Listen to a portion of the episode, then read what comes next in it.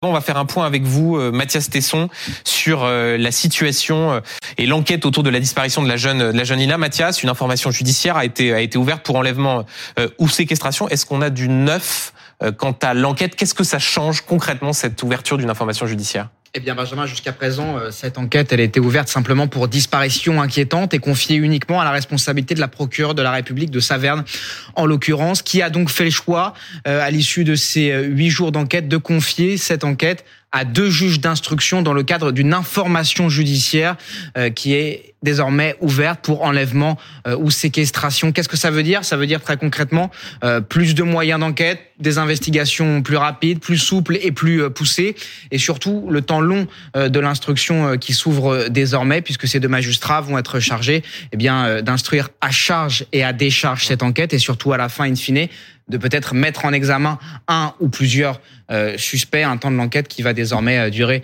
euh, plusieurs mois, voire plus probablement plusieurs années. Sur le terrain, en tout cas, les recherches et les vérifications se poursuivent. Il y a eu toutes ces voitures, cette dizaine de voitures inspectées, cette maison fouillée aujourd'hui à proximité de là où disparaît la jeune fille.